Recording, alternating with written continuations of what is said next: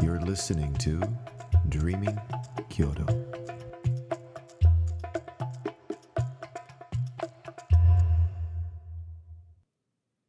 Today's guest is Lawrence Barrow, a ceramic artist and Zen monk who is currently working from his studio in the foothills of Higashiyama. I visited him there several months ago, and we discussed a wide range of topics, including Zen, pottery, and life in Japan. Without further ado, here's Lawrence Barrow. Thank you for agreeing to meet me and uh, and talking with me today. It's a delight to have you here. Yeah. Um, it's, it's, uh, what- you're most welcome, and uh, thank you for arranging. Cool. Can we start by uh, by just uh, hearing a little bit about what you do and Um, basically, I'm a bit? ceramic artist or potter, and I live in Kyoto, and and this is where I began as, as an artist, as a potter, and um, I moved here about five years ago, and then after a long stint in a Zen monastery um, north of Kyoto, and I decided I was very much very captured by Japanese ceramics uh, due to some friends and, and who were already into ceramics and and visiting Japanese uh, pottery towns. So then I decided this is what I want to mm, do, Mhm. and um, so it all began here. Was there a single experience that you can remember where you were like, "This is this is awesome. This is great. This is what I want to uh, focus my life on"? Yeah, well, because I had been in Zen temple, I hadn't seen any pots Mhm. really, and so I think soon after I moved to Kyoto, I went to a gallery of a friend of mine, and the gallery is called the Robert Yellin Gallery. Mhm. And anyway, he's one of the top um, dealers in Japanese contemporary ceramics, and that had a huge impression on me. My first encounter with the really high class, cutting edge um, ceramics that were displayed in this gallery, Mhm. and and that had a huge impact on me becoming a potter. hmm Yeah. So that was uh the initiation. Okay. And what was your first experience actually working with clay and making pots yourself? Uh, my first experience. Yeah. Well, five years old, like making little ashtray for Okay. my dad. Yeah. Uh, you know, like we most do in, when you kids. You know, it's craft class. Mhm. And how did you? What was your training like? Like, where did you learn how to do pottery? And So first of all, I just started at a cafe where they had a, a wheel or Mhm. studio. You could just go for the afternoon. And then I needed to have serious skills, more professional skills. So I applied for a, a traditional Kyoto traditional arts college, Mhm. and um, what's the I- name of the college? Uh, uh, in Japanese, Kyoto D- uh, Dento Koge. Uh, no, I'm not sure what it is, but anyway, traditional arts and crafts college. okay. Um, so that's where I learnt basically um, throwing techniques, which is uh, making on, on the potting wheel, hmm and um, just it was very repetitive throwing, and uh, everyone in the class would have to make exactly the same shape and, and and repetitive, exactly the same. So that was a to build skills, and, Mhm. and you'd start from a very simple cup to doing a small flower vase and um, or cylinder form. So I think it, that was important to, Mhm. to get those skills. It seems to be a very traditional Japanese approach to Yeah. teaching skills and art. Is everybody has to do the make the form correctly Yeah, first yes. before you can go on Yeah, an experiment. It's a- only when you, as a graduation project, you're Mhm. allowed to make your own form, but up till then, Yeah. uh, you just have to do, you, you get rid of yourself Mhm. and sort of, you know, your own ideas of it or, or what you want to make. So. There was a uh, uh, video on your YouTube channel of you making a small sake cup, and you, it was coming out very nice and perfectly symmetrical, and then you took a paddle and you whacked it to Mm. get it off, Yeah. you know, unsymmetrical. Yeah. Yeah. So when did you start? When did you move away from the perfect Yeah. symmetry of your your your training? Yeah, I always, right from the beginning, I disliked throwing symmetrical, so it was actually a nightmare at the college. I mean, Okay. but I did it, but yeah, I think that was a reaction. It was, yeah, so soon after I, I left the college, I wanted to whack them up. Right. And yeah, so do the opposite, really. And And when did you decide to uh, to start uh, Jikogama? Uh, just after, during the time I, was at the college, Mhm. and um, I moved here, and, uh, and then I had a little shed in the back where, where I put a small electric kiln, Mm-hmm. And an, another separate shed that would be the studio for for making the. Okay. Yeah. And what's your what's your vision for this? Because you've only been around for a short short period, right? Yes. How long had has Jiko Jikogama been here? In Uh, nearly just only three years. Three years. and um, I'd like it to develop and uh, Mhm. maybe establish some some way Okay. in Kyoto. Yeah. So, in, in what way would you like to, to establish or expand, or uh, what's your what's your vision for where you're heading with this? Well, I want to produce something quite unique, and um, at the moment, my interest is not my work isn't reflecting Kyoto ceramics, kyoyaki. Um, I'm much more interested in the a very different kind of pottery um, called shigaraki pottery, Mhm. wood-fired pottery. So, um, I luckily this town Shigaraki is is near Kyoto, within an hour's drive. So I'd like to do something there, some work in, in that style. I think, but Mm-hmm. since I live in Kyoto, um, I'd also like to do some of the Kyoto, or or, or just with an electric kiln, because I think an artist can, a good artist can produce beautiful work with whatever kiln. Mhm. I think so. For uh, for the people who don't maybe don't know much about pottery, can you explain just briefly the difference between kyoyaki and shigaraki? Um, kyoyaki might be characterized by um, being fired in an electric or gas kiln with a glaze and often with overglaze enamel. um, uh, wa etsuke, which is just a sort of very delicate drawing um, over the glaze and then fired again. And it's a very delicate and style that really reflects the beauty of Kyoto. Mhm. Re- It's very refined, in which is in great contrast to the very, quite coarse material of uh, shigaraki, which is fired without a glaze Mhm. um, I mean, there, there would be a glaze in it and fired in a ele- anagama kiln, which is a wood burning kiln. Mhm. If anybody would like to see what an anagama kiln looks like, your website has some quite a Yeah. few photos Yes. of Yeah. um, one that you made actually. Yes, yes, that's correct. And I have a photo. Okay. Yeah. Yeah. So here I'll show the microphone the photo. Yeah. So how long did it take you to make this this kiln? Um, this was one for project that happened last year, and Mhm. the preparation to the final, just making uh, the form of the kiln was only within two weeks. But um, I was in England for five and a half months, Mhm. and so to see the whole project through with all the preparation, and then also after making the kiln, um, preparing, making the pots to go in the kiln, and preparing the wood. So that all took about five and a half months. And, Wow.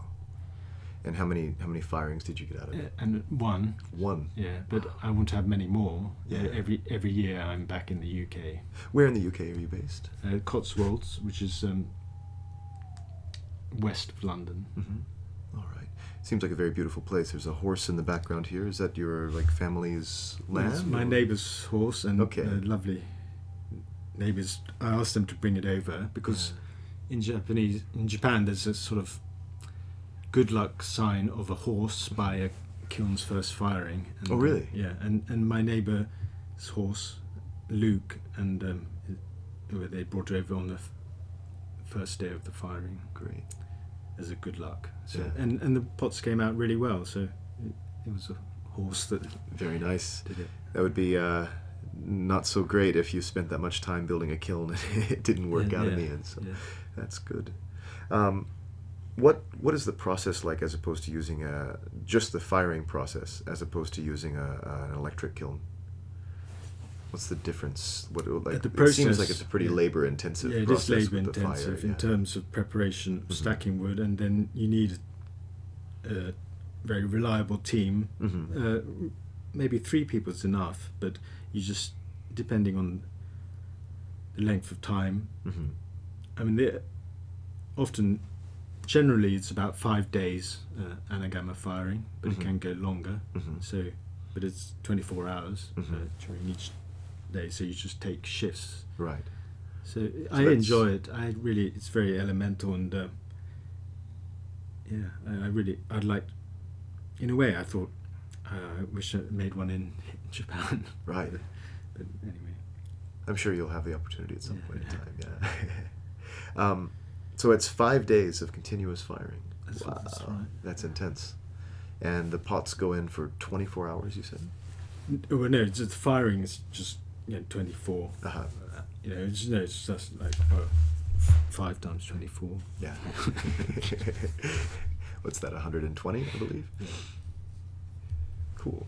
And uh, so you grew up in mainly in England. Uh, In the UK? actually, lots of different places. Ah. Um, my father was working out in Asia for nearly for most of his life Okay. before he moved back to England. So, Mhm.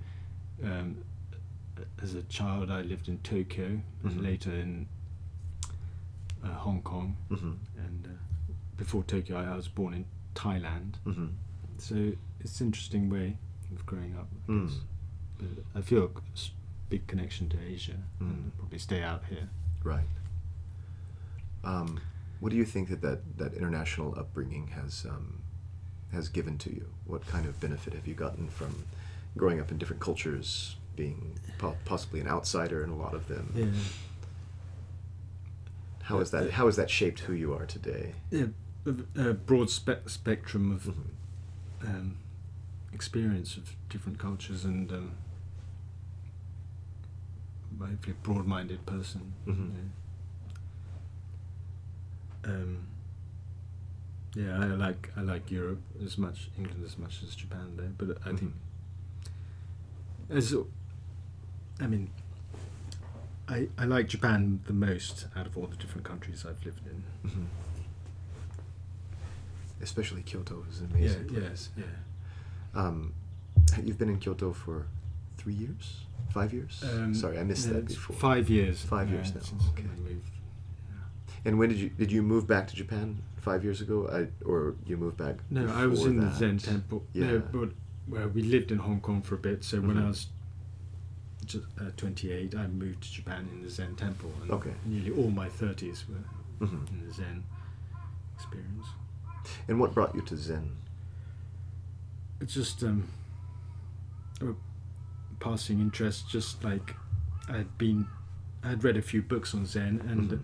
I'd never intended to stay such a long time. hmm and and uh, just an encounter with a a roshi, a Zen master, who was very remarkable, hmm and that led me to be ordained under him and and undergo the Zen training. hmm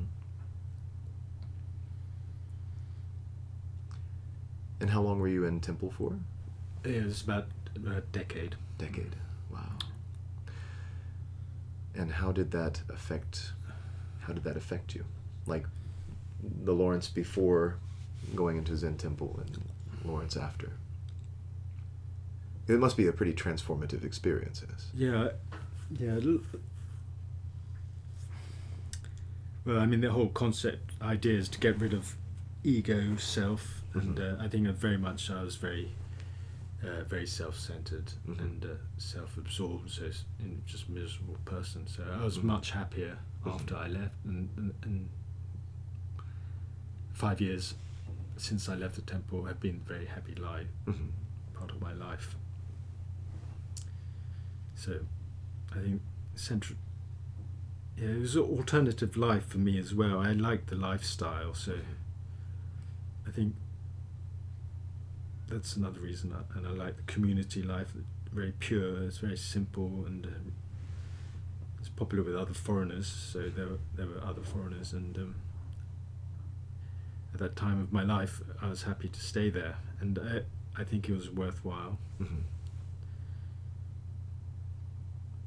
but I don't recommend. I mean, I, I just recommend zazen as a something very beneficial. So I Mhm. don't think it's actually necessary to go into a temple. Right. You know, you might already have a happy life. So hmm A lot of people uh, that don't have experience uh, doing meditation, they have a lot of difficulty if they want to try it. What kind of uh, advice could you give to somebody who would like to like to get into meditation, that's never done it before, and that maybe doesn't have access to, to a Zen temple or like is not willing to go to a temple to meditate? What would you what would you recommend as a kind of a beginning practice? Yeah, I'd say the secret hmm is a secret, and it's just the focusing of the energy during meditation in the t- belly, the hara. Mhm. So that's very much secret of. So it doesn't matter whatever's going on mentally if Mhm. your mind is focused in the belly. hmm That's very much key to the practice. I'd say. Mm. So it's an important thing to consider, uh, and and just not to be affected by the thoughts of the past. So you just don't try to reject them, but at the same time, don't get into a conversation with them. Right. I read a quote. I don't remember who or where it was, but it was something along the lines of, uh, "When you're when you're sitting or meditating, just leave the door open, right? Like the front and the back door. So Yeah, let the thoughts right. come Yeah, in and just let them go, Yeah, yeah, right? Let let them be guests. yeah, Welcome them as yeah, guests, but then you know let them don't, leave. Don't serve them tea. Yeah, exactly. That was the Shunryu Suzuki. Okay. R- Roshi. It's, I just heard that recently, and uh, I really love that. Yeah. And don't serve them tea. so you said focusing on the belly. I know that in traditional Japanese uh, thought, that's where the, the the seat of the soul, basically, right? But as a Westerner, um, what, what what's your take on that? Why is the why is it good to focus on your hara or your belly? Yeah, because we're all just led around by the things going in the brain. Mhm. And in martial arts, they always say, keep the center of gravity low Yeah. As, as a focus. Because and then- then you're not affected by hmm things going on here or led around by them. hmm So, so the teacher, the roshi that I trained under, would say, uh, servant is the mind, Yeah. and, the, and the belly is the master. So, Uh-huh. tanden. yeah. Interesting. And it's also like whenever you're doing deep breathing as well, you're also focusing on like if you focus on your lower belly, then you really get that deep diaphr- diaphragmatic That's, that's breath as well. Yeah. Um, so you studied. There's two main sects of Zen Buddhism, right? There's uh, Rinzai and Soto. And which one did you practice? I studied in uh, Soto. Soto. Okay. And can you just briefly tell the difference between Rinzai and Soto? Rinzai more emphasis on um, koan tr- practice, and Soto is more emphasis on just sitting Mm-hmm. without uh, koan. Mm-hmm. So that's the essential difference. Okay. I think Right.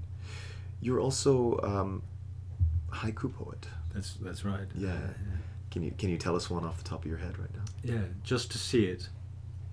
A solar carp. Uh, no.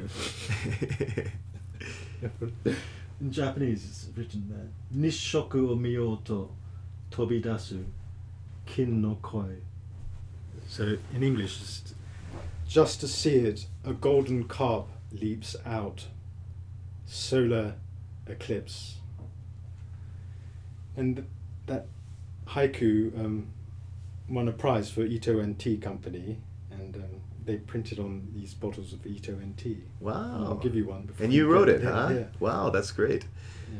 So you're you're in every convenience store in Japan. that's right. Famous. uh, did you grow up speaking Japanese, or did you study? I wish I had, but Yeah. I went to international school. Okay. And uh, I, I'm lucky to have a Japanese mother, but I, as a child, I wish I'd spoken, studied more with mum. right. But obviously, if you can write haiku in, in Japanese and win prizes for it, you're doing pretty good. doing a lot better than I am. Um, what is the haiku is is very mysterious, I think, um, but it seems very much uh, it embodies the Zen ideal or the, the kind of the Zen mystique. Um, wh- what is haiku to you? What does it mean, or what's the essence of haiku? Well, yeah, Zen and haiku are very related. Basho, who's maybe one of the originators of Japanese haiku, um, lived Zen, very a life of Zen simplicity, Mhm. and wabi, and just traveling around. And um, is he ori- one of the originators of, of it? And um, so haiku to me could be something very simple, very s- usually seasonal, Mhm. and uh, and something, uh, yeah, possibly about nature, and something very um, related to the present moment. hmm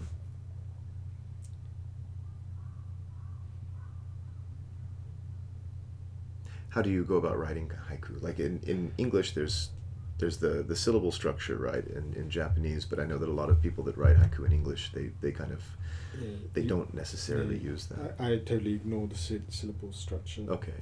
But in Japanese, I think there's some bit Japanese who ignore it too. But it, but it works in Japanese. Mhm. But uh, in English, it's not really relevant. It's a Mhm. myth that they think Right. it should be five seven five. Yeah.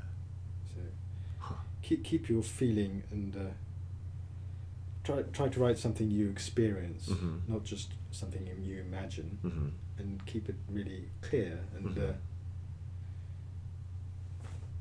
and uh, make an i- make it an image Mhm. or or, or a sound possibly, but uh,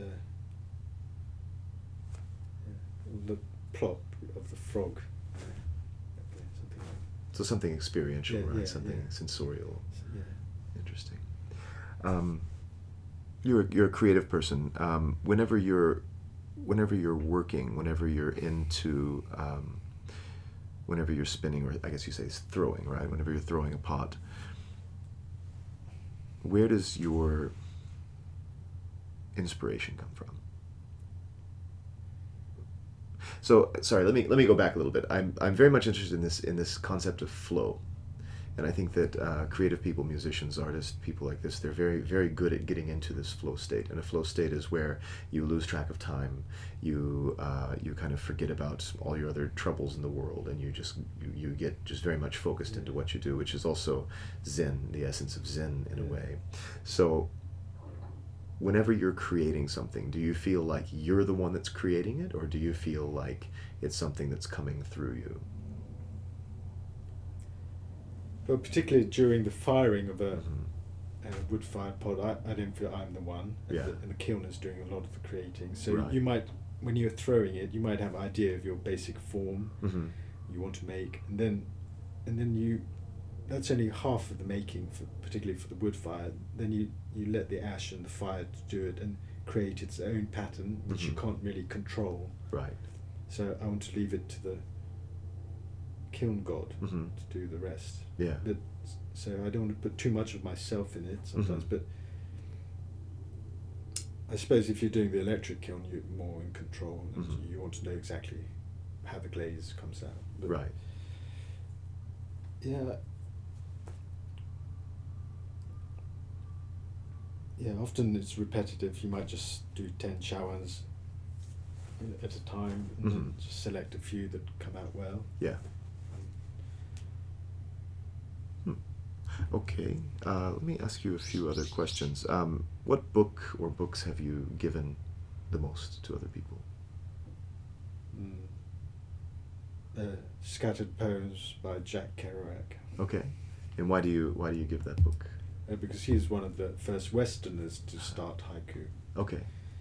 And- Oh, so that's a book of haiku. Yeah, actually, he wrote a book of haiku, but Mhm. um, he did prose and poetry as well. Haiku, Right. But many of them haiku. Mhm. he was one of the very first. Mm. Yeah, On the Road is one of my favorite Yeah, favorite yeah. books of Just all as time. a teenager, we all loved it, didn't we? Yeah. Yeah, you know, it's nineteen. I, I went to America at 19, Uh-huh. 18 to study. And, um, I, I was inspired by those people Right. a lot. Uh, Yeah. I still love. And What are what are some of your other favorite books? Uh, I like well, beat poets and uh, Mhm. Yeah, Gary Snyder, a nature poet who who was uh, one who, who came to Japan for a long time Mhm. and uh, wrote poetry about nature and Japan in the East, and um, he was the least degenerate of the poets. Not to say that he wasn't degenerate, I mean, he was just the yeah. least degenerate, right? And uh, you're also a blues harmonica player. That's it? correct. Yeah. How did you get into that? Uh, just 17. I was a big Bob Dylan fan. Right. Teenager, and uh, kind of he was an idol uh, of mine, and uh, that's why I walked into a music shop and picked up. Uh, Yeah.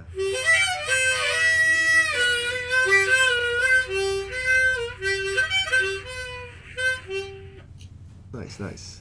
You play us a little bit more? Thank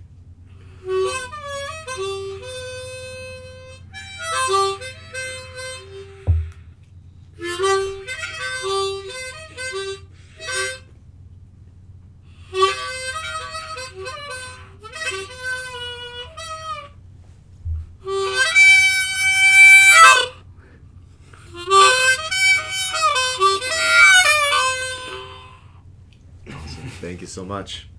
So, for people that would like to uh, to find out more about you, is there uh, any any? Are you on the the internets anywhere where people can look at your work or see yes, please have a look at my website, Okay. which is my name, Uh-huh. Lawrence Mhm. Barrow, Mm-hmm. Lawrence with a W, dot com. Okay. That's right. All right. And um, do you do anything on Facebook or Twitter yeah, or yeah, YouTube? Facebook Yeah. and Okay. name and the photos. Uh, this kanji for of I love. Mm-hmm. So Nice. So I'll put the links up to that whenever we put you're the most uh, welcome to. yeah so. put the podcast out. And do you have any uh, gallery showings or anything coming up that you would like it's to It's going to invite be a first Kyoto exhibition Mhm. and uh, at a gallery that I haven't decided on yet. Okay. But that's going to happen uh, hopefully this year. Okay. But there's some pottery shops that are selling my work already. All right. And would you like to tell people where oh they yeah, can there's find one called work? Engawa, which is um, on Higashi Ojidori, just south of um, Gojo Dori. All right. Yeah. Great. Well, thank you so much for uh, chatting with me today. Thank you Yeah, very it much. great. Yeah. Thank you for listening to the Dreaming Kyoto podcast. I'm your host, Atticus Sims. Production of this episode by myself and Talis Liu. Theme song by Keith Hills.